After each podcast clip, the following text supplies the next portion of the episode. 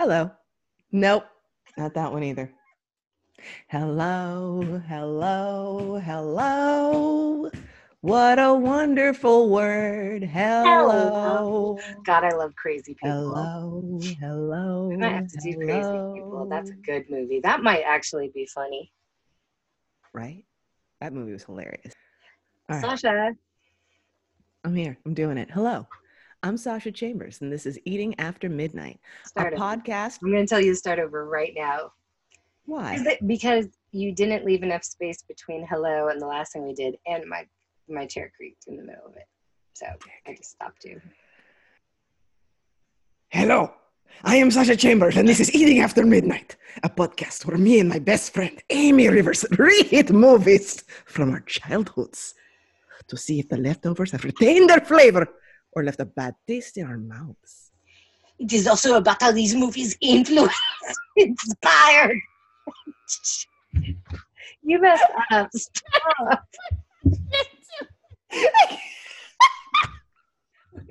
we almost did it. If you didn't feel like- Oh, we almost did it. We almost did it. You cracked me.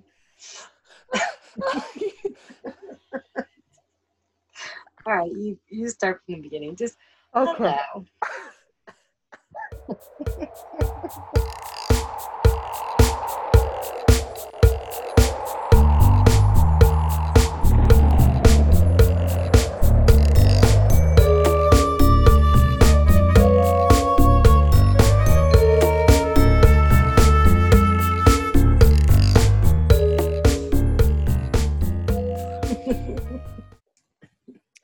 hello. I'm Sasha Chambers, and this is Eating After Midnight, a podcast where me and my best friend Amy Rivers reheat movies from our childhoods to see if the leftovers have retained their flavors or left a bad taste in our mouths. It's also about how these movies influenced, inspired, and shaped us. Whether the ideas they cooked up and fed us nourished our bodies and minds, or just rotted our teeth and clogged our mental arteries. Amy and I are not film scholars, but we do have a genuine love of movies as well as a beautiful friendship that spans 25 years. Hiya! Hiya! It was so hard to get through. Oh my God. Here we are with episode 11, our Thanksgiving episode. And for our Thanksgiving episode, we will be reviewing Planes, Trains, and Automobiles, directed by John Hughes. I'm really glad that this is where we're starting with the John Hughes movies because we haven't really dipped our toe into the meat into the real meat of 80s films. We've been you know warming ourselves up to it. So i'm, I'm glad this is where we are starting with the uh, the john hughes filmography here. Interesting watch. Wasn't expecting a whole lot of uh, what we got here. This was my pick by the way i uh, i watched planes trains and automobiles probably a gajillion times as a kid loved it to absolute pieces um, and also have always had a, a a fairly substantial crush on Steve Martin, so I think that probably has a lot to do with it. What? Oh yeah, Steve Martin can get it. You know, I mean, the thing is, I love Steve Martin so much. I love him so much. And so, but I've never been, you know, like sexy man attracted to him. Oh, he's hot. Yeah. Oh, he's hot. really? oh yeah. Are we talking like LA Story? Because that was a great movie and I loved him so much in that. Well, Like, I mean, that, that, version of his certainly. hot- Or did you like watch The Jerk and you were like, that's my guy? Oh, I think it started with the jerk. Really? Oh yeah, yeah, yeah. Well, you know I'm a woman of varied tastes, but I mean he's so funny. He's so funny and like he's got such an you know an interesting look. I love his silver hair and his dark eyebrows, and super he's and you know he he reminds me of our um we may have to edit this out our movement teacher from high school, our clowning teacher, Yeah, yeah, he was uh, Mr. Oh. Mr. Oh Stefan. Stefan. Stefan. Stefan had the, that that hottie clown body because you know you gotta like you gotta move you gotta move to be a mime and a clown and Steve Martin has got that in spades man like the whole okay so I, we're gonna we'll gonna we'll, we'll, we'll we'll we'll go over the plot but that part where he is racing Kevin Bacon for the cab Yeah. Okay, yeah, yeah, yeah. Um, and just like just his physical comedy, it doesn't even as simple as running. The man will like turn his body into like a plastic shopping bag in the wind. The way he'll like barrel out his chest and let his arms go like Kermit the Frog, and then puff his chest out really, really big. Like he's just the way he moves is amazing. Um, it's so expressive. His face, his eyes, everything about him is just so, so unbelievably expressive and intelligent in the way that he performs. He's a brilliant character actor, and I'm just, I'm just like super attracted to talent. Besides the fact that he's, I think he's hot. he is smart as well as funny as well as a good Mhm. actor he's kind of got all of that going on for him so uh, john hughes directed the film steve martin john candy 1987 and basically the whole cast of ferris bueller's day off is in this film Basically, except yeah. for jennifer grey and matthew broderick other than that right? um, lots of little characters, lots of cameos. Too many to to even count. Michael McKean's randomly in it for Yeah. a second as the a very um, straight, you know, no jokes. He has no jokes. He's Yeah. just he's just the cop, which is um, so unfortunate because he's one of my favorite funny men. Unlike Sasha, I did not watch this on repeat. I feel like I saw it. I must have seen it, but I did not rewatch this movie a hundred times over and I watching rewatching it, I know why because I was not so into this. And I have to say, before I even start going into so many problems with this movie, very problematic. I love Steve Martin and I love John Candy. Like these Mhm. two actors are classic American comedians. But this movie, in my opinion, does not do well like at all. And it's maybe not their fault. I think John Candy comes off a lot better than Steve Martin does in regards to this, but I think John Hughes is really problematic. I think like this is the first Oh, one where yeah, like I said, Hughes- like dipping our toe into the John Hughes problematic. puddle of problematic issues of the 80s. Yeah. I was not expecting it to be as problematic as I found it. You know, I actually thought eh, I was sitting down ready to watch a comedy. Number one, it doesn't feel like a comedy. It feels like well, it certainly doesn't feel like a comedy since it's a Thanksgiving movie in 2020, the year that, you know, that Thanksgiving was forgot. Like this was like so depressing actually to watch them race home or at least to watch Steve Martin race home to be with his family, to be able to sit around a table naked faced, maskless as the day they were born, eating food in good company. You know, Well, in anyway, all- in all in all their waspy glory. You know, we Thank just you. you hit okay you, you've just said the key word there which was like the first thing i thought about after watching this film through this film was just like white privilege on all the way up to 11 all the way up to 11 Sasha, for for the for our 11th episode and for our 11th um, month of the year we've got white privilege turned all the way up man, and we've just come off of this amazing high from coming to America to just watch this like, oh God, terrible display. It takes a second, right? It takes a second to really drop into it. But you got a guy in a fancy office in he's in marketing, right? Which Not which, just um, a guy, one of five white guys around a big guys, white right. table with a big white boss. and looking at his fancy watch, complaining that he's getting overpaid for sitting in a meeting where literally all he has to do is sit in the meeting. He's getting paid to sit and do nothing. And it's like uh, well well that's annoying and and you know this is what happens in the very beginning of the film for me you understand him like because it is me and i i mean i've got white privilege uh, because i'm showboating. No one knows that i'm ethnic. On one hand i started to understand him you know like in the beginning it was like okay i hate being in long meetings like that. It's useless. And if i got a bought a first class ticket and then somebody bumped me after a delay all these things i would be upset about. And then it just starts to go too far. Things are bad are happening to him. And then it's like things bad are happening to him but he's blaming all the wrong people. And he's becoming a full karen on people you know but not a full karen. It's even worse. It's like a scary violent white man who's completely entitled. And that's oh what My God. happens. Like that's the thing that they cross over in this film that's really problematic in my opinion because they pitch it initially. He's the victim right? Like steve-o or what's his name in it? Neal. Spelled N E A L. No, sorry, anybody who spells their name right. That like I prefer Neil N I E L. Yeah, we all have do too. preferences. Yeah. Um, but anyway, what was I saying? no, I got I got really scared of all the Neils we were gonna lose. Yeah. Well, right. Bye, Neil. Bye, Neil. Um, yeah, you were just talking about how it goes too far. And it really, it it just it really does. Like, first of all, the way he speaks to the flight attendant, yes, obviously you'd be pissed off. Obviously, you'd be pissed off that you got your flight was delayed and now you've been put into coach when you paid for first class, but you've got a seat.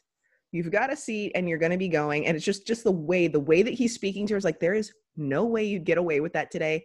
They'd call the air marshals. You would not you would not make it onto the plane. No yeah, chance. and I, I think that's the thing why this movie is white privilege and why I'm clinging to that phrase is because they pitch him as the victim in this film. Like poor Steve Martin, who gets stuck on a, you know, delayed and then bumped from first class, and then he's stuck with this, you know, oaf John Candy, who's disgusting and doing this and that, and you know, taking off his shoes in the airport. and- Oh, the sock monster, dude. I was on a flight with a woman like that who she took off her socks and then she curled herself into the fetal position on the seat and she started like wiggling her toes, but she was like wiggling her toes into my hip.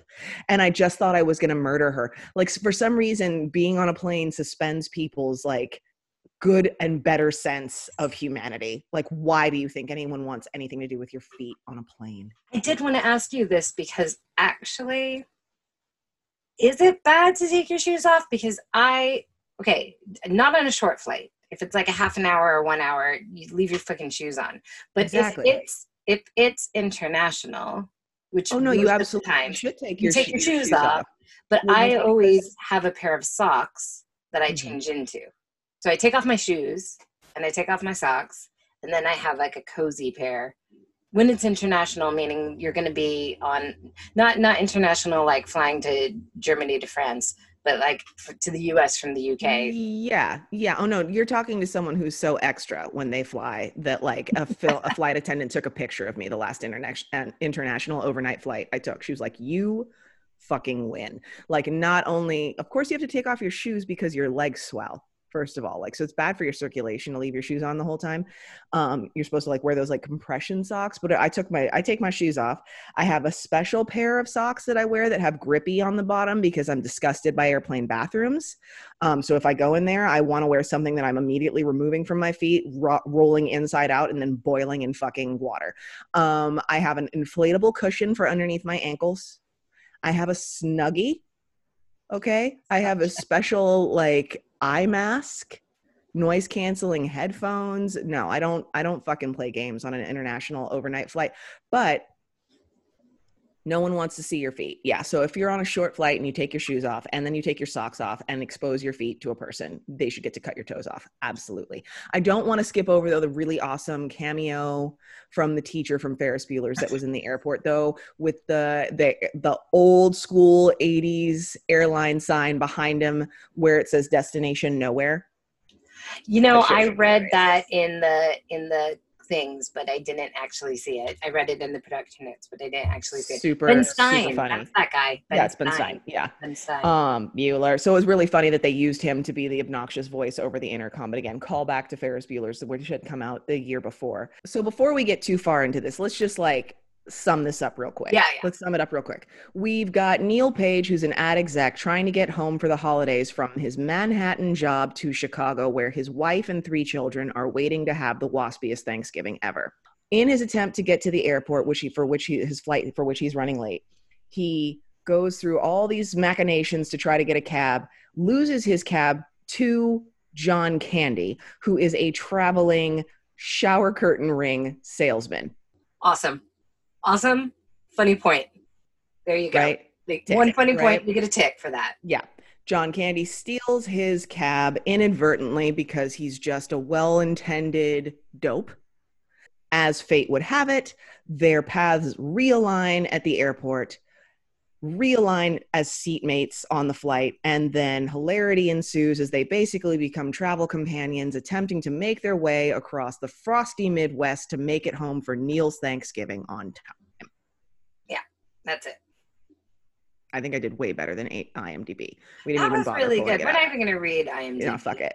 Fuck it. Fuck it. So so here they are. He's on the plane. He's already acted out a fool, acted like a complete dick to the flight attendant, and turns out that he is seated next to John Candy, who, who we've mentioned has has exposed his ass feet on the flight, and then proceeds to just chatter chatter Steve Martin's ear off.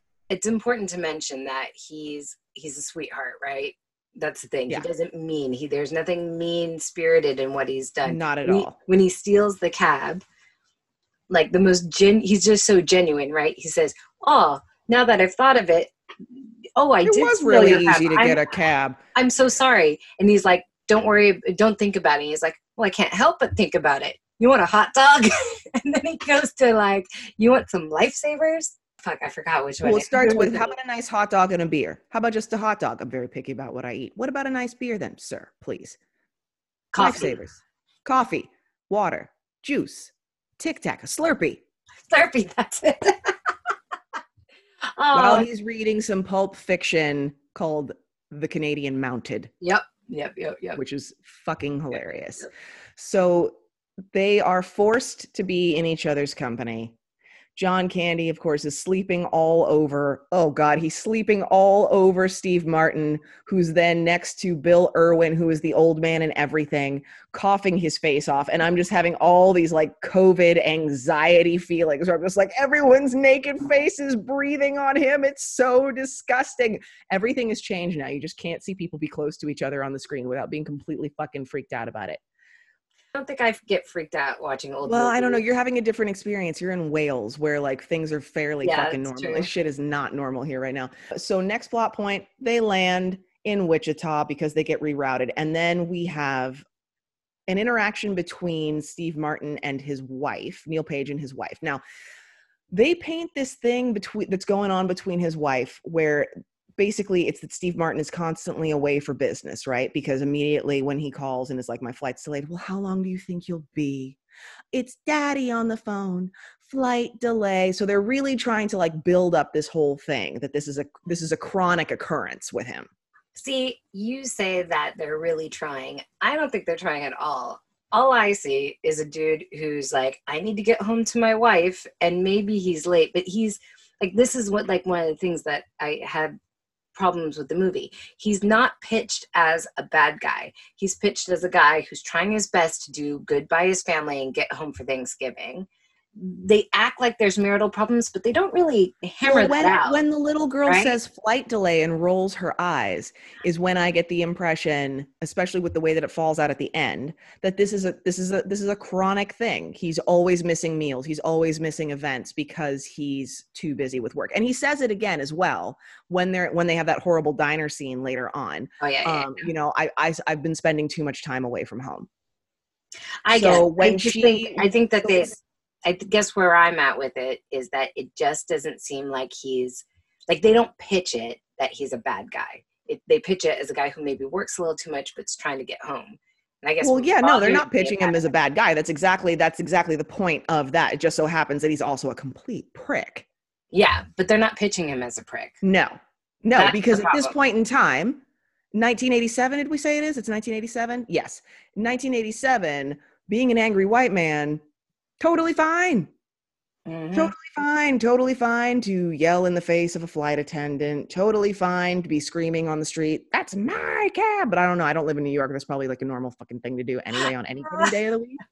Um, I, I have to say that when I was with my mom watching it, I was like, you know, you see this in the movie, chasing after a cab and yelling and all that, and you think like that's not true. That'll never happen. And then you live in New York and you're chasing a cab down and you're yelling at it, and you know all of it's true. Like I have chased a cab. I have yelled at somebody for stealing my cab. All of it's true. Well, my thing was what later on when we find out that after they they get the the, the robbery takes takes place and we find out that he had over seven hundred dollars in his wallet. If you had over seven hundred dollars in your wallet, why wouldn't you fucking call a private car? Why are you waiting for a cab? In 1987, how much? Like what? That's is- a lot. That's like walking around like over a grand on you. What the fuck, bro? Right. Call a private car. He doesn't have as many credit cards. Like you know, it's funny. that That's in the true 80s, he's like, yeah, he's like, I have a Visa and a Diners Club and um, a Neiman Marcus card in case we need to buy a gift for someone. And I'm like, oh yeah, I forgot. Like there was a there was a time where you actually used cash. or just i mean i have like six credit cards and you Yeah. know and that used to be a thing remember in in movies they'd be like look at all my credit cards it's like now it's like oh if you have too many credit cards it's actually a sign that you Yeah, are pretty bad with money not a good look. So okay, so they land, they get rerouted in Wichita, and of course she. That's the funny moment that that happens with the wife, where I'm just like, what the fuck though? Because he calls her to let her know, and she's like, well, I don't understand what that. What does Wichita have to do with Chicago? Do you not understand how flights work? Do you not? Are you not part of the working world? Are you not part of the world? Period. Like he landed, and then and then he's really shitty to her though. Like he basically says it exactly the way I just said it, where it's like, what's not to understand? We were supposed to land in Chicago, we couldn't. It's closed. We landed. They landed us in Wichita. But he's so kind of snarky about it. Where I'm like, this is your wife, and she's yeah but i think she's kind of Mm. being annoying i hate to say like it's like at this point i kind of to a degree at this point in the film i kind of understand again he's like the victim at this point Mhm. in the film okay. Um, I do have to say though that his son has a bowl cut, and my mother, in her wisdom, gave me, Mark, and Aaron all bowl cuts, matching bowl cuts in the '80s, and my mom had her frizzy hair, her frizzy perm, like super curly, like. So that was a moment. If I had nostalgia in this film, it was like, yep, that was my family. Didn't have the fancy, fancy house. That was like, looks like an old library that they made into a house, but I did have that bowl cut. I did not like their decor. That country chic thing was not doing it for me. But so they land in Wichita. They land in Wichita, and of course, they're shit out of luck to get another flight or get anywhere at any point in time.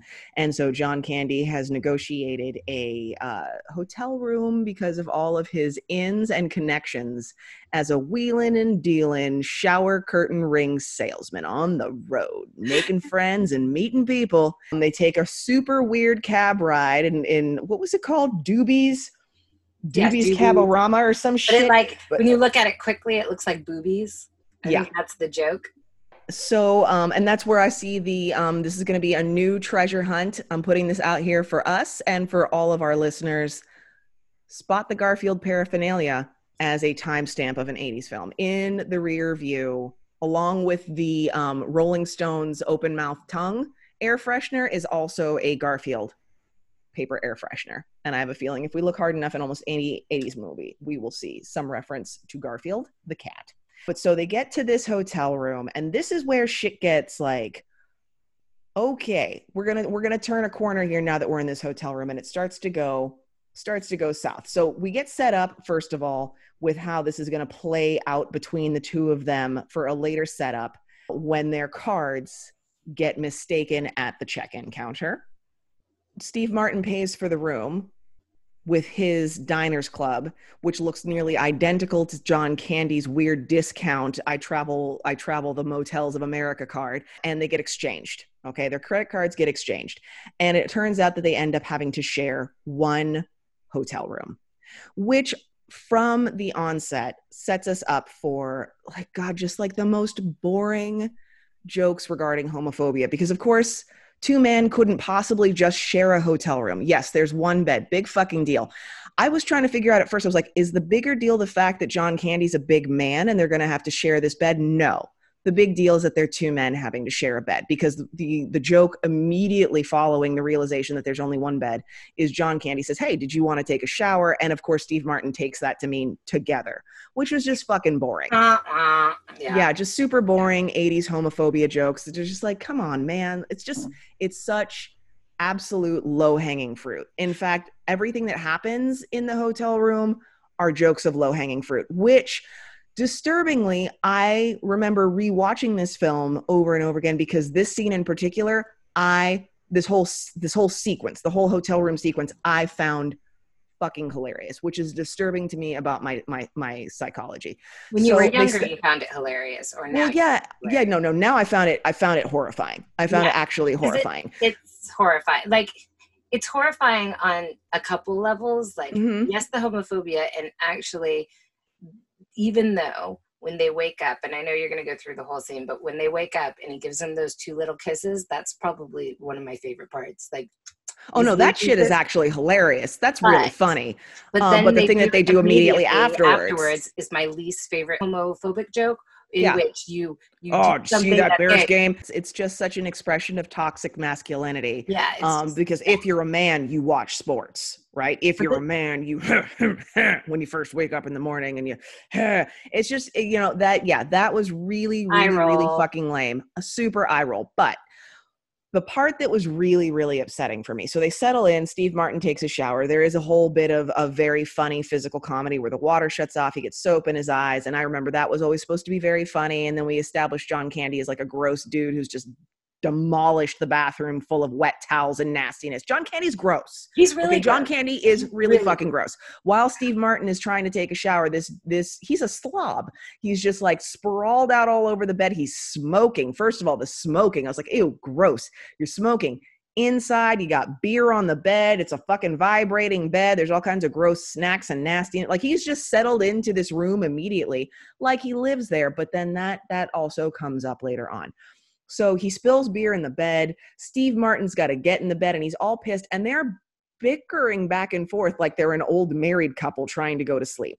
Then John Candy proceeds to make all of the grossest noises possible that a human being could possibly generate, including the Foley for him scratching his balls.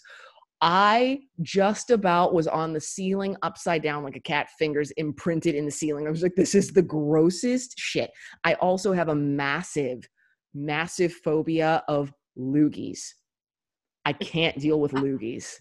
When pe- when someone spits on the sidewalk in front of me or makes that horrible noise, I straight up gag. I don't know what. I, I- just thinking about it right now is just making me so sick. I can't. You're so with it. lucky you didn't have brothers. I really am. I really really am. Maybe I mean I would have been better off. I'd have been tougher for it, but like yeah, I can't. Like any kind of spitting, gross bodily noises like that, I just like ew, ew. I'm like cringing right now just thinking about it. No, he's super nasty. And even if you spilled beer in the bed, you have to use every single towel in the whole Every towel, and then leave it on the floor soaking. Like gross, dude. Gross. Gross. Come on, it's It's really grosser nasty. than gross. grosser than gross is John Candy as a hotel mate. Yeah. So then finally, Steve Martin gets up and gets really, really, really pissed off. Okay. Really, really, really fucking pissed And, off. and and you have to say, rightly so. Rightly he's got so. a right to be so. He's got a right to be mad right at this point. Yeah. He wants to sleep. The dude just, he needs to sleep. I mean, it's very kind that John Candy's invited him to share his room, even though Steve Martin did end up paying for the cab fare and the room. Um, he just wants to sleep. He just wants a fucking minute of rest, and this guy will not stop making fucking noise.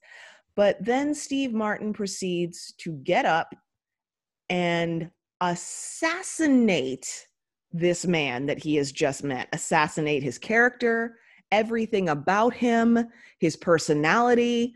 And I remember as a kid thinking that this was hilarious because it is it's very well written it's well crafted it's well delivered and only the way that steve martin could really deliver something like this but it is so mean it's so mean that the first watch of this i sat there with my mouth hanging open and one hand over it just thinking I- am a horrible, terrible person that I could have ever found this funny, child or not. And now I'm remembering that mean used to be funny. Mean mm-hmm. used to be like a really, really funny thing, right? But it's it's not now. And fat shaming isn't funny. And making fun of of someone's mental health isn't funny. And just being mean to someone just for the sake of being mean isn't necessarily funny anymore. And the look of absolute dejection on John Candy's face and the tears welled up in his eyes. Um, I mean, again, just establishing him as well as just like a brilliant actor, not even just a comedic character actor, just a brilliant actor that has depth, real, real depth and presence, is making me so uncomfortable. That whole scene is making me so uncomfortable. And then for him to be like, you know, I like me, my wife likes me, and, and go ahead. I'm an easy target. Make fun of the fat guy, make fun of that guy. You know, it's just wow. It was so dramatic. And at this point, I realized that we're like not even really full, full 45 minutes into the film. We're barely 30 minutes into the film. I'm like, this is the kind of drama that you have 45 minutes in. And we're only like 26 minutes into this film, and they are blowing up these characters in front of our face. What did I miss? Like, what's what's gonna come I- I next? told This is this like this is major fucking drama. I And you, then what it's blows me away by this scene drama. yeah, it's major drama. And then what blows me away by this is after Steve Martin is just unforgivably cruel to John Candy, and John Candy then basically shames him right there on the spot for being such a prick. It's funny because I watched the AMC version, so I don't even get to watch, I didn't even get to watch John Candy be like, You're an asshole. Like, you're a jackass, is I think what AMC let him say. But Steve Martin then has the bold faced audacity to get back in the bed. the thing is when he gets mean he just does it's not that he says one comment he goes off for like four five six he just keeps on piling it on. I think that's the thing that bothers me.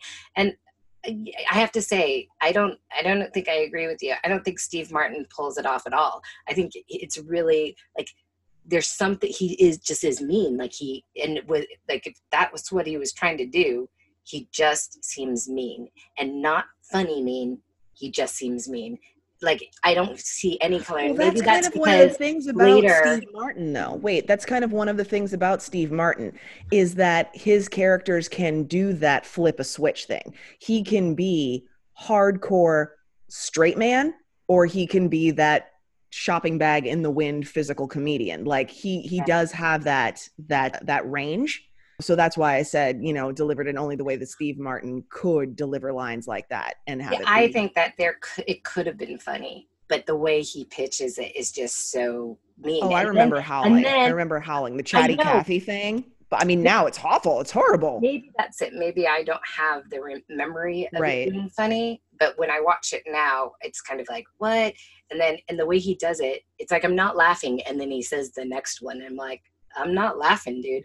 And then oh, is Steve Martin your evil from Fright Night for me? Is that what's happening? I think so, because- is that what's happening? there's Okay. no, no, it can't be because I love Steve Martin. Like I- we will do Steve Martin. Like I said in the beginning, I love Steve Martin, but I was just like, Steve Martin, like, can you try to make this funny? Because honestly, what you said about John Candy and and the depth of his um, acting abilities, he saves this scene if it's able to save with the way his face looks, that broken face. Oh God, you know, it's, it absolutely it's saves it. And then the lines the lines do like I love I like me, my wife likes me, my friend you know I mean it's it was just like oh like big heart Oh, the thing he said when he goes, "Yeah, yeah, I talk a lot, but I listen a lot too."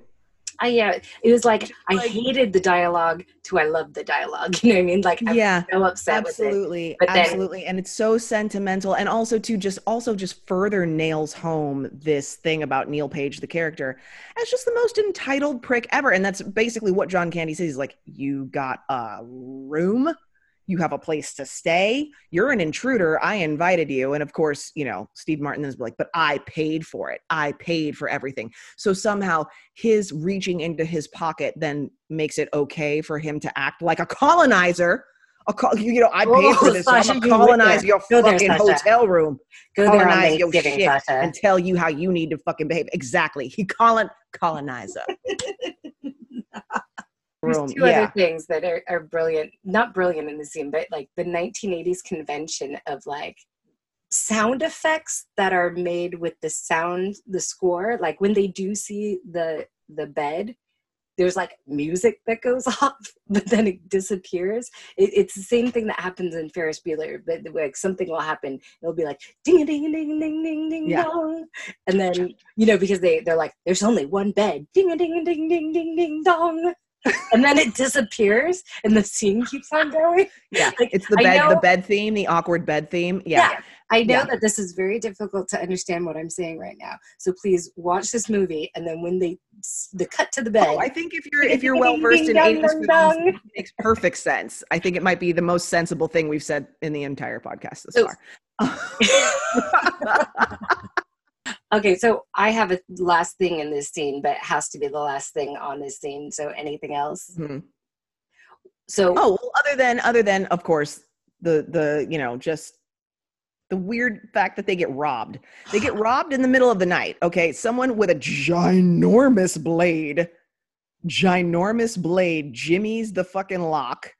Um, Yeah. comes in there, creepy, creepy, creepy, and goes and takes all of the money out of Steve Martin's wallet, which oddly is on Del's side of the bed. That was strange to me. I was like, why is your wallet with all your cash on his side of the bed? But yeah, he steals the money, puts it in his hat, and takes off. And then in the morning, they wake up and do the oogie boogie dance because they realize that they're snuggling. The snuggling part is cute. Again, the snuggling's the- great. the dance, the dance, the dance of the homophobes, not so cute. Okay, so the anxiety that I have in this movie, there's a couple scenes that drove me to like, ah, and it was not the grossness of John Candy, though it was gross, but when somebody breaking into a hotel room and you're Mm-mm, sleeping with a big ass net, no, like I don't know when this phobia created for me, but I used to have to go to uh, travel with work, and I was in hotel rooms all the time by myself, and I don't know when it happened, but like one day. I suddenly started putting a door in front of the door of my hotel rooms for this exact. That's because you used to listen to all those creepy, scary podcasts about serial killers and shit. You can't listen to that kind of I stuff and live in the world, man. I know that's probably what I it think was. I watched the but I cannot. show. I cannot deal with like that scene. Just made me like, It's super crazy. so so so scary. And that's the and it's also time I felt hilarious too because it's it's it's also hilarious too because it's such a classic 80s thief moment because he only takes the cash but not the credit cards. Idiot. Those credit cards have been fucking gone today. By dawn, those cards would have been completely fucking finished. But yeah, there and then the the journey begins. They've got to get going.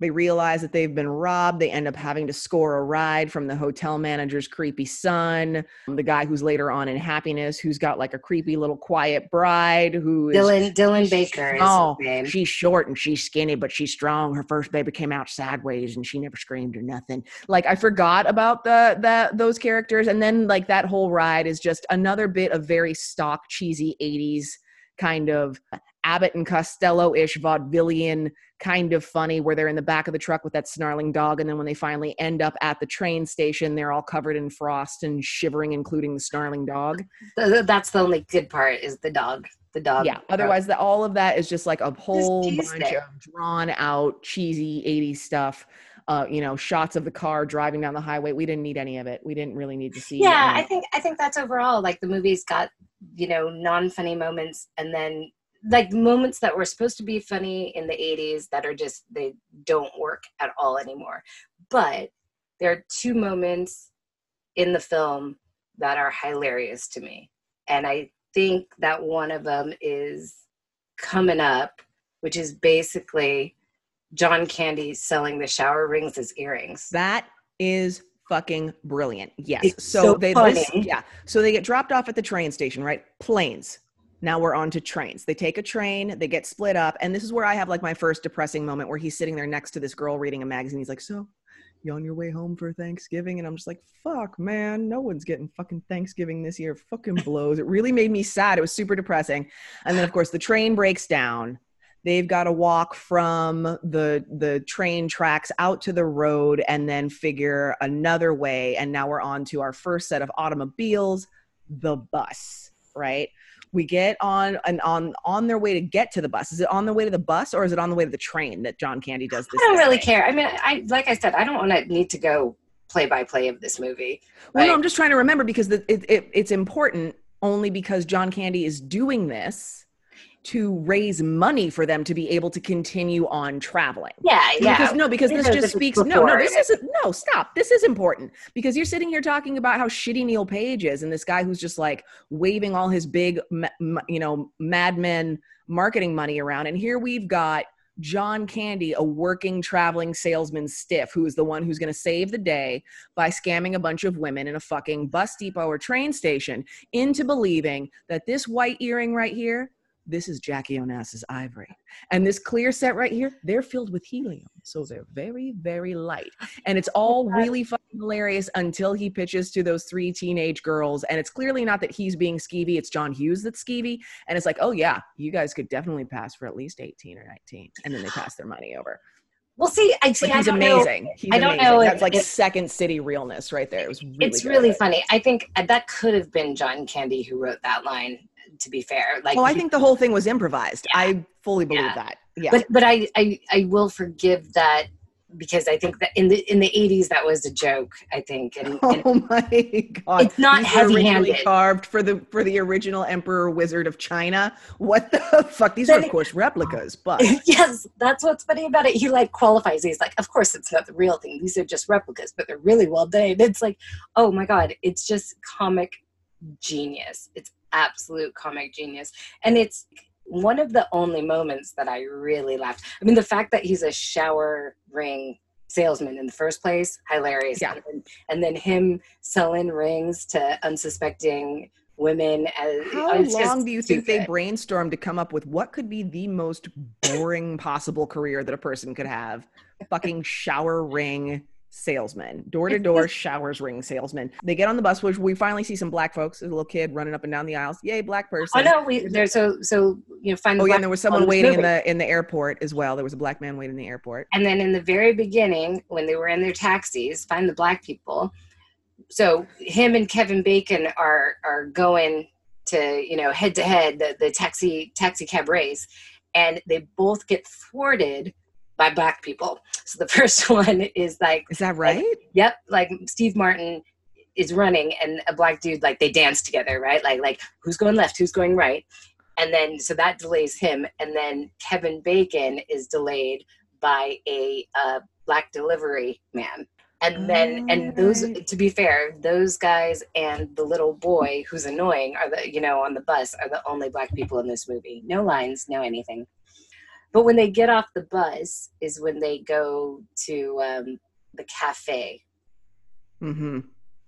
um, or the diner. Listen to me. Oh, you know what I was going to say actually before? I just realized something. So you're really sad because Thanksgiving is kind of canceled this year. And that just clocked to me like I because Thanksgiving's had been canceled for me for 8 years. Right. Like as much as I mean I, I celebrate it and I'm going to celebrate it this year because my mom's here. Yeah, I just I guess I didn't really clock that. Yeah, so 2020 is insensitive, Amy. So no, no, not insensitive. Just, just I had an aha moment because because you kept on coming back to him like, why are you so repressed? I mean, it's just Thanksgiving, and then it was like, yeah, wait, Thanksgivings are Yeah. Thanksgivings are great. It's it's not only family, it's friends, and Yeah. It's something that I try to explain to people here. But I kind of, you know, I've, so every Thanksgiving, it's kind of like just dinner. But that's why you're a little, you're a little heartbroken in certain moments of this film, aren't you? Yeah. Yeah. Just for me and for everyone that like really, you know, they told us this shit would be gone by fucking Easter. And here we are. It's fucking Thanksgiving. Oh, big hugs, America. I'm sorry. Yeah. Sucks. Anyhow, they have this terrible moment in the diner where Steve Martin is yet again a complete fucking dick, and some revealing, some revealing uh, conversation about you know where, this is where he says you know I, have been spending too much time from home, and John Candy says I haven't been home in years, and it, and it just rings in a certain way, right? We'll leave Yeah, it yeah, like that, but. Steve Martin, then, after all that they've just gone through, after this dude fucking pounded the pavement, hawking fucking shower curtain rings as earrings to unsuspecting women in a fucking bus depot, scores them a meal as a result, then ditches him? Yeah, and he does it in like such a skeevy way because he first says something like, you know, when we put our two heads together, and it sounds like he's going to say we can accomplish Yeah. anything, but then he says it things just ruin. Like he he doesn't even do it in a way that's very nice. At Like all. he's trying to be nice, right? But he says it in such a fucked up way. shitty, And shitty my- way. my favorite thing is that when John Candy gets upset, he like leaves him money. He's like, "Yeah, go buy your kids a chocolate, chocolate turkey."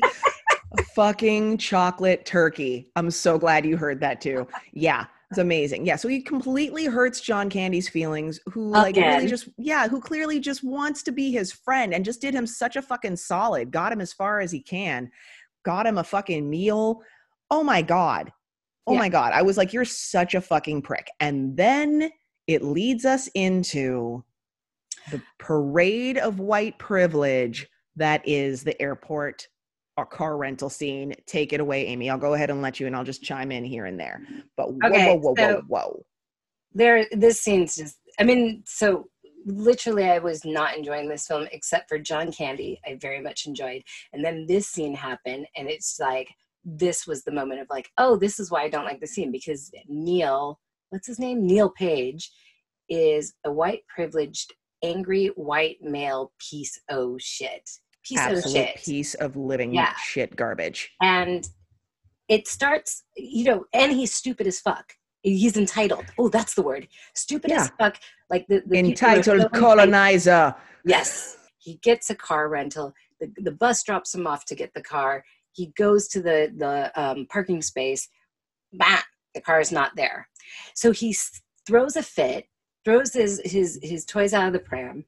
And whilst he's doing this he throws away his rental agreement and even at this point i was like yo you just like you need that And they do a really hilarious 80s thing at this moment. Yeah, while he throws his fucking absolute fucking shit fit, which I could kind of understand because it did seem like that rental car spot was far away from the airport, but still, and he's been through some shit. He's been through some shit. But the thing that they do with the music right here, where they mix his voice into the tune, you're messing with the wrong guy.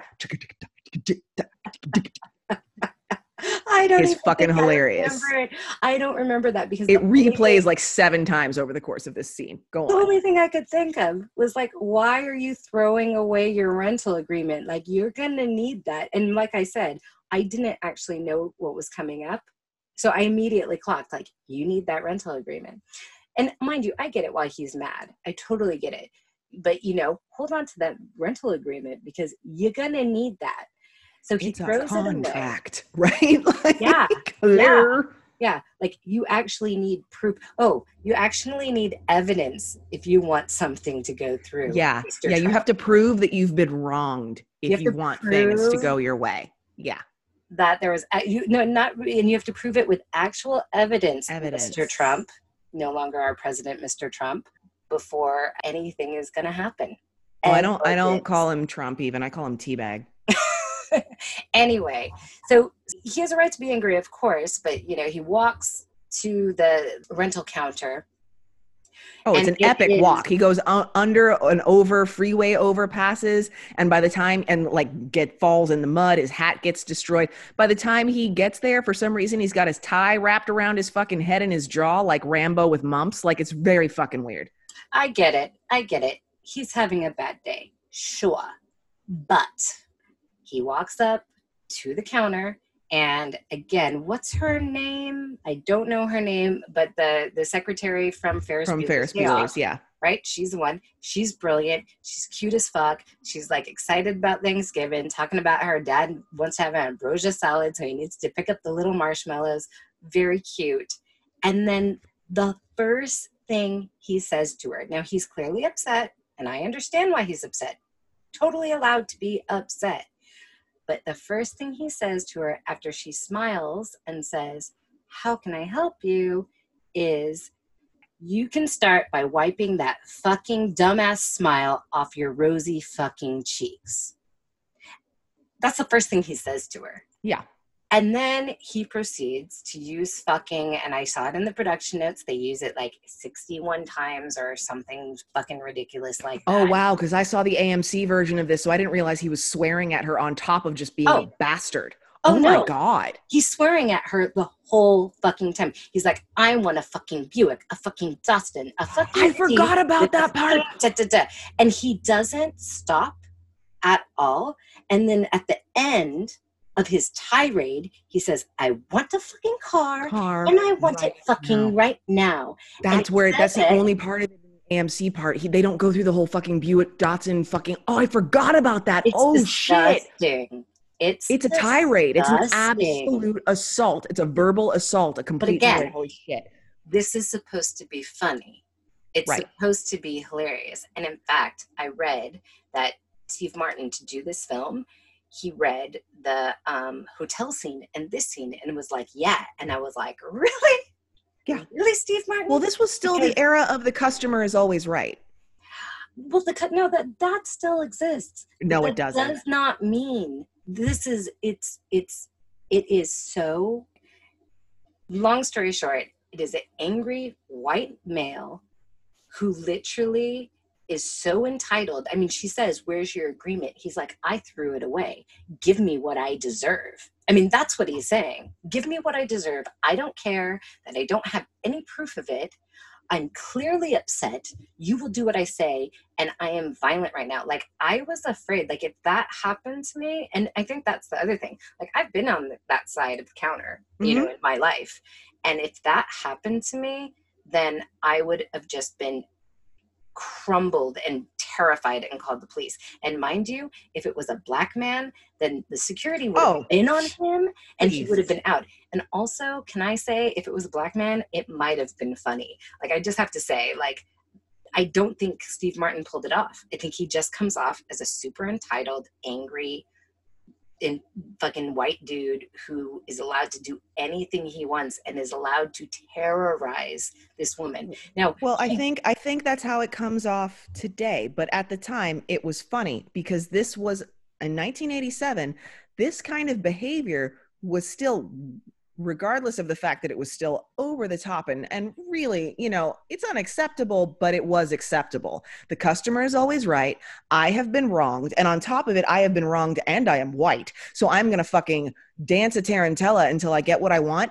I grew up around people that acted like this. There was a strange kind of mentality, I think, in the 80s and into the early 90s of, of elitism. Of if you were on one side of the counter, that made you better than the person on the other. And that does not fucking fly today anymore. Thank motherfucking God. thank God, thank Um, God. Yeah, I mean, because it is nasty. she kind of gets her comeuppance at the end because you know he doesn't have his rental agreement, and then she looks at him and says, "You're fucked," and then haha, that's the you know end scene. But I just thought, like, who the fuck wrote this? I I mean, cool in the '80s. Was it funny? I guess I I probably would have laughed, but today, 2020 hindsight, exactly what we're doing. Mm-mm, not Mm-mm. funny. Not funny. Very angry to the point where I was like, this is gross. Like I do not like this movie because Yeah. of this kind of thing. And and then he kind of perpetuates it. You know, when after watching this scene, I kind of rethought the beginning and I was like, yeah, this guy's a piece of shit. Like, and it doesn't stop actually there. He then No. goes out and gets into the taxi rank, right? And the first thing he says to the guy is that he wants, you know, a, a car, a taxi to take him to Chicago. And then the guy's like, huh, you know, you might want to get a plane for that. You get a free meal. And he's like, if I needed fucking jokes, I'd, I'd, um, I'd go to the John and watch you take a leak. yeah. And at this point, the ta- the cab driver hits him, and my thought, my note is, how is this the first time that Neal Page has gotten hit? exactly. Exactly. He he deserved a solid clock in the mouth so many different times over the course of this. It's ridiculous. So all I have to say about it is is the thing about this movie that's problematic is that he actually is pitched as the victim. He, it's not like he was Right. a, a bad guy in the beginning and then he grows a heart. He basically is the same person he is. He's just, you know, having a bad, bad day. And then the only thing that changes is he sees that John Candy is a wonderful guy, but he doesn't have like a moment of like, oh, I should stop being a dick to people. He has a moment of, Well, oh, he has a couple John moments. Candy. He has a couple moments. He has the moment in the hotel room after John Candy shames him, where he's like, "Wow, I was a dick." He doesn't apologize. he doesn't apologize. I think his his version of an apology is that he stays. He he he he permits John Candy to continue having him in his presence, basically. And then there's that moment when they when they don't have seat assignments next to each other on the train, where he's kind of you know a little bit He does that on soft. purpose. He does that on purpose. I know he does that on purpose because he just wants to fucking be rid of him. But at the same time, there there is a little bit of genuine softness to it. But then John Candy comes in and once again saves the day, not crushing Steve Martin's head like a grape after he's been fucking punched, had his lights punched out by the fucking cab dispatcher. And then the only funny thing that happens after John Candy doesn't hit him, and John Candy, of course, is the only one in this moment that has any decency, where he's like, What is wrong with you? Yeah, the guy's an asshole, but he's also a man down in the street. And I want you to help me pick him up, right? And of course, then we get another joke. And this is actually the only funny part about this when John Candy is talking to him in the car after they drive away and then he opens his mouth. He's like, Oh, I'm so I'm so happy I didn't kill you. And he, do you have any idea how happy I would have been if you did? And then he proceeds, everything he says is like he's on helium is really funny. That It- shit is really funny. we have That's the same brain. Sasha. We have the same brain. I have two moments in this movie that are funny, in my opinion, really funny. And it's selling of the earrings, and B, after he gets hit by the nuts, the voice after the nuts. And oh, Okay. the chocolate turkey. Those are the The chocolate turkey's hysterical. Okay, but mine is coming up. And why this is so insanely hilarious to me, I don't know. And when I say insanely hilarious, I mean sitting alone in my apartment, I am crying tears down my face, wheezing, wheezing with laughter. I can't is wait the part- What it is. I know it's so weird. It's really strange. Okay, so they drive on, right? They drive on, and now they're going to drive their way to Chicago. And Steve Martin falls asleep.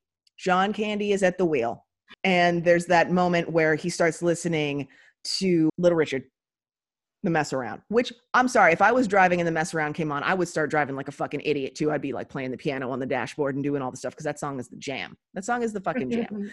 But then comes this moment of terrible anxiety where he gets both of his. If y'all listen to Footloose, you know that this is my deepest fucking fear is to be in a vehicle and have my shirt sleeve or my shoelace or some part of me attached to some part of the car where I can't fucking move and I'm stuck. And then both of his hands get stuck. They almost spin out and die. Somehow Steve Martin sleeps through this. Whatever. They make it through. They continue to drive on, unbeknownst to them, on the wrong side of the road.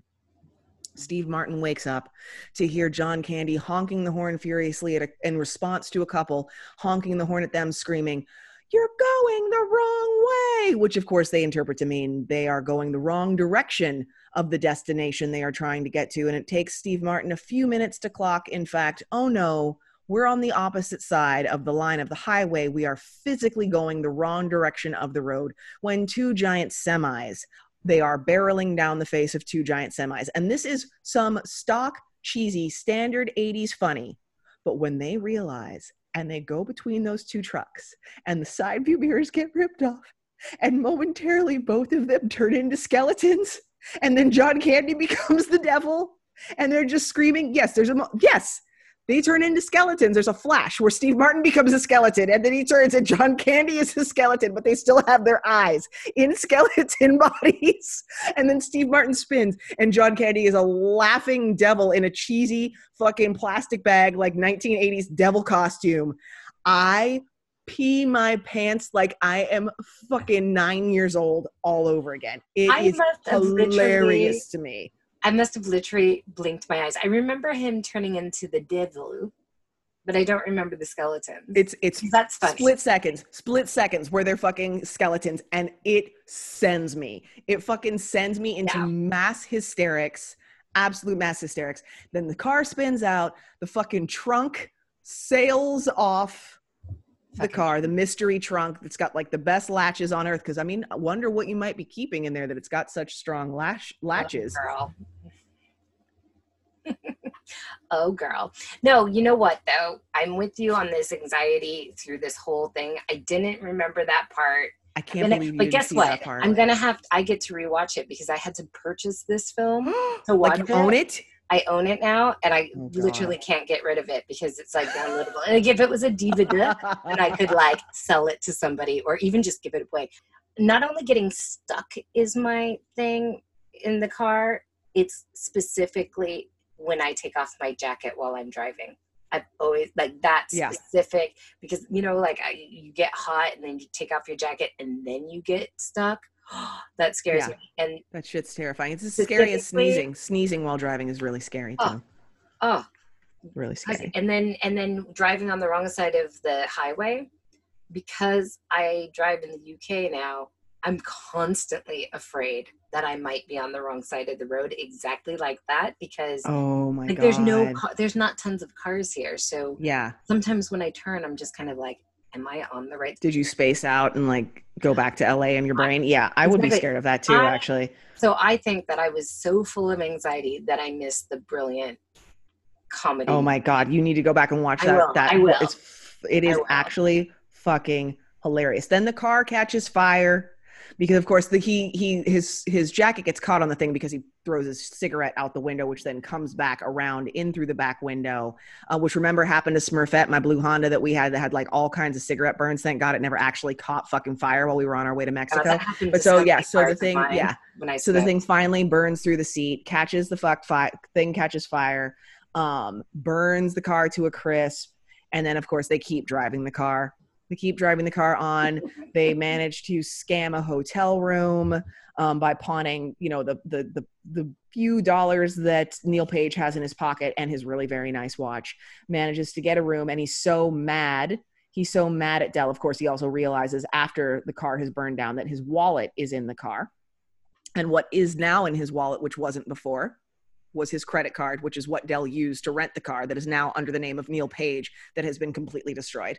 Um, so he's super pissed. He gets, he's like, get your own room. And of course, Del has no money. And he leaves Del out in the snow where Del has a heartfelt moment of speaking to his wife, Marie, about he really fucked it up this time. He met a guy that's, you know, a person whose company he genuinely enjoys and he just did what he does. He talks too much and he made himself too obnoxious. And now the guy doesn't want anything to do with him. And now he's just going to have to fucking freeze to death in a burned out automobile in the parking lot of a motel until this prick Neal Page finally is like, I guess I'm kind of being an asshole and invites him in, where they finally have some camaraderie. They have no money, but decide to raid the mini fridge and drink all those $9 bottles of single shots of booze. We have another weird tell from Del where Steve Martin says to him, Neal Page says to him, "Well, you know, at the very minimum, let's let's cheers to the wives because at the bare minimum, at least you've got an, a woman to grow old with." And there's just this wistful look on Del's face. And we know something's off, but we're not sure what. Amy has a theory as to what might be off. Which I keep waiting for you to share because I think it's fucking hilarious that I never considered well, this see, I was just once. gonna wait till the end because seriously, when you do find it, it the, the problem is, is that when you do find out that is Just this theory of yours is hilarious. This. Yeah, it's not Okay. that it's hilarious. It's that it's the thing is, is the movie is so it's so teeters on like comedy and drama because there is that moment. He's got that wistful moment with his face looking all sad and talking about his wife. So you kind of get that his wife is dead before you find out his wife is dead. So in the morning, they commit a major crime by backing the car into the the wall of their motel room and then speed away as best they can in this in this burned out jalopy. Of course, no one comes out at the sound of this noise, and I'm like, wow. So okay, they are fugitives for law. They're on the road, and then we get he they get pulled over by Michael McKean playing the super straight man to what's supposed to be their two funny men now that they are driving this insanely burned out jalopy down the highway 78 miles an hour. How that thing and that gave me anxiety just watching those wheels go. The car gets impounded. What's what's the final move after the car gets impounded? How do they get home after that? Oh yeah, they they hitch a ride in a cheese truck. They sit in the back of a cheese truck, which takes them all the way to Chicago, where they then finally part ways at the subway platform. Um, and here it is genuine. Here it is genuine that he's like, you know, we've come so far. I hope this never happens again. Have a great holiday. Say hi to Marie. I feel like I know her already. And on the train, get on the on the subway train, Neal Page. What do you call it when it's above ground? If it's not a subway train and it's above ground, what do you call that? Just the train? The UK they call it the overground. The overground? Oh, what do they call it? So yeah, so he gets on this on this contraption, this train, and proceeds to have like the the most cheesy, dramatic '80s flashback slash future trip where he's seeing his wife's face and there's like this hungry eyes moment of them across and he's having like flashbacks of moments of the car you know burning and that's so funny. And then he slowly starts to piece it together. But what's the thing is, is that they've been doing those flashbacks the whole fucking movie, actually. like the whole movie he just randomly would have flashbacks. That's why like the genre of this movie is off. It's not it's it's what you know i think they would have called it a serio comedy remember that was a thing where it was like is it serious is it funny i think this is supposed to be I don't think so. I think it's just a straight up holiday comedy. We just find it as a serio comedy because it's got so much problematic shit in it now. Well no it, no it has drama it has actual But even the drama. drama at the time was meant to be funny. I don't I think we only register it as drama now because it's got so much stuff that is wrong. but but him him wistfully thinking about his wife and and all those flashbacks to his his daughter at his her her thanksgiving pageant you're just kind of like what is i thought Well, it's all the things he's missing and all the things that he realizes that he's been on the road. You know, he goes away for work too much and he doesn't want to do that anymore. And then he starts piecing together the conversations with Del and he realizes something is off. And he dramatically gets off the train, ostensibly gets on it on the train in the opposite direction to come back to the station to run like it's a like it's a romance, like he's running in the rain to come back to his love. And Oh. there is Del sitting in the station alone, sad and dejected, where it is revealed that in fact he does not have a home and that Marie has been dead for the last eight years. probably from secondhand smoke Yes, probably. that. Incidentally, Marie gets screen credits. And I think she might have been one of the screenwriters, that actual picture. I oh, think that she might have been one of the screenwriters. But anyhow, it's credited as only being written by John Hughes. But when I looked into it, because I was like, why does Marie have a screen credit? She's just a fucking 1980s glamour shot. Um, it turns she's a she's a screenwriter. But anyhow, anyhow, then the buddy the buddy movie comes full circle. They go walking up Steve Martin Street on either side of the trunk with the incredibly strong latches that they have carried upside down this entire time, making me completely cuckoo bananas. Steve Martin comes into the house for the waspiest Thanksgiving ever. The kids are happy. The wife is on the verge of tears. Hello, Mr. Griffith, she says to Del. And we get another super wispy, sad moment of John Candy gripping his his leather winter cap, all sad but happy to be present. And then it's over. Every time you go yep away. You take a piece of oh, meat with you that's what my brother used to sing Oh my god. I used to love how Mark would fuck with songs. Mark would always fuck with that. He's Oh like, my God. Every time you go away, you take a piece of meat. He would, because I liked that song, so he always stuck it out, particularly to fuck with me.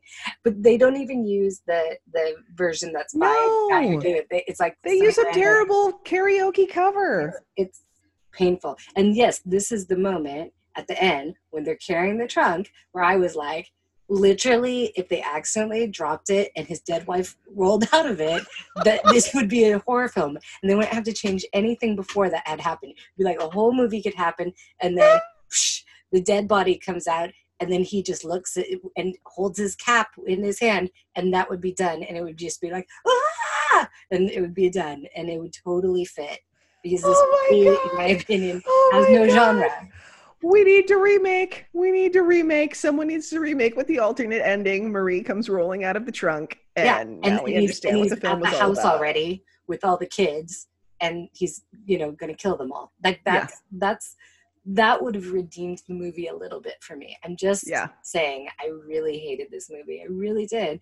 I know. I, I, know you loved did. John Candy. To be fair, I love John Candy. He is consummate performer. And see, that's the thing. Steve O, I love Steve Martin, but I think that he his portrayal of Neal Page is just terrible white privilege asshole who who finally gets a little bit of a um you know a little bit of a hard on because he found a nice guy whose wife died. Like, you know what I mean? It's like it's it's whatever. He doesn't go through a big change of heart. Whereas John Candy is great because he had a heart throughout the whole thing. And it's different than lots of movies where, you know, the of course the the oath, like he has a reason, he's got like some kind of heartbreak. But it's more than that. Like that scene where he's like, I like me and he stutters a little. It's so good but yeah, I can't believe. Um, yeah, this was this was quite quite a departure to have taken us away from our high from coming to America. But like I said, for me, this is still a classic, but also slightly disappointing, which makes it completely on brand with Thanksgiving 2020. you know, and that's kind of on brand with Thanksgiving in general. You look forward to the meal, but you know that there's going to be a whole lot of uncomfortable interaction.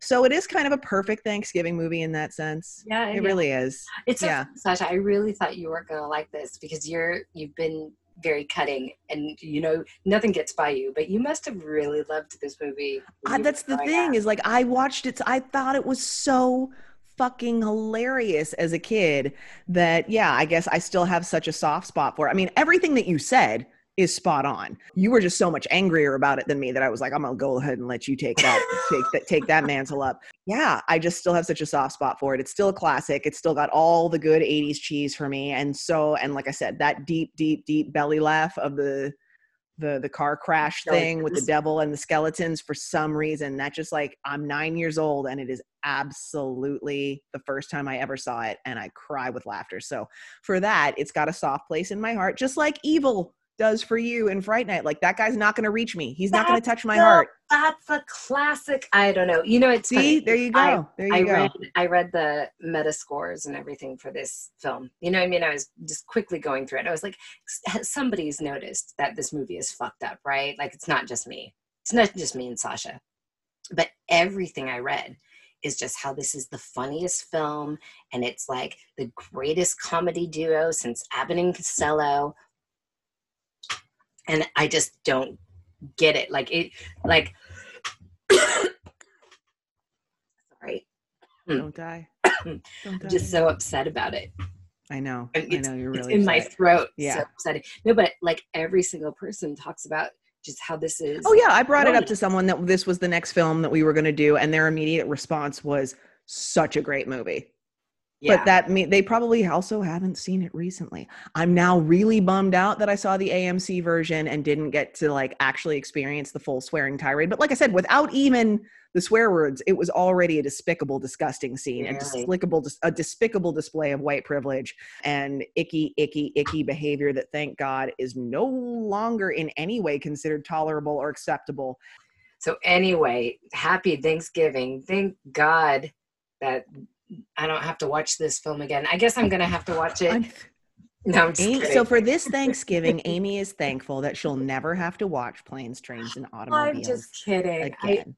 I, you know, I want to see why it's such a classic. The- only thing I can think of is that these two It's time specific. I don't think you will. It's time specific. You would have had Yeah. to watch that at the time when that kind of behavior was still considered acceptable and funny. Otherwise, no, it's just not going to fly. It's it didn't hold fly. up. So on, Yeah. on, on, on the premise of, of our of our um, podcast of you know, does it leave a bad taste in our mouth? Yeah, this one It is- does. is It's some it's some dry ass turkey. It's some Some dry ass dry-ass turkey and some canned That- cranberry sauce in this cran- one. Yeah. cranberry sauce. This is this is the yams with the marshmallows on it. That shit is tasty. What the fuck are you talking about? Oh my god, grosser than gross. Oh, you know oh, what fuck that. is? I'm totally having that. That shit's delish. It's green beans out of a can. That's what it is with that Mm. vinegar taste. That's what it is.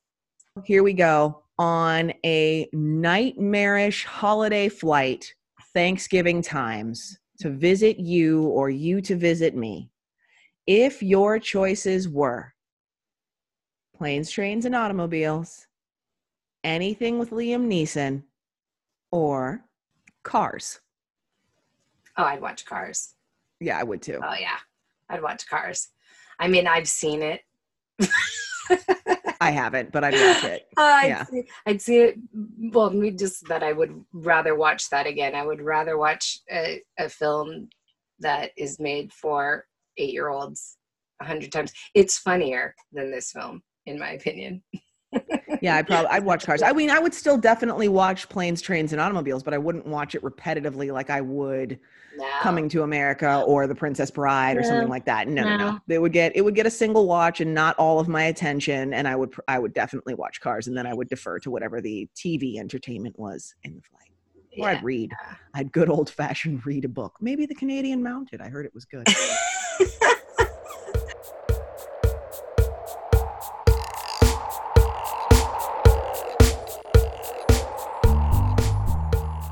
all so very much for listening to our latest episode of Eating After Midnight.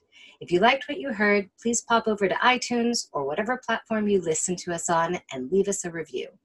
You'd also make our day if you could follow us on Instagram at Eating After Midnight Podcast. And if you got the time, please DM us with any comments, questions, or complaints. We'd love to hear from you.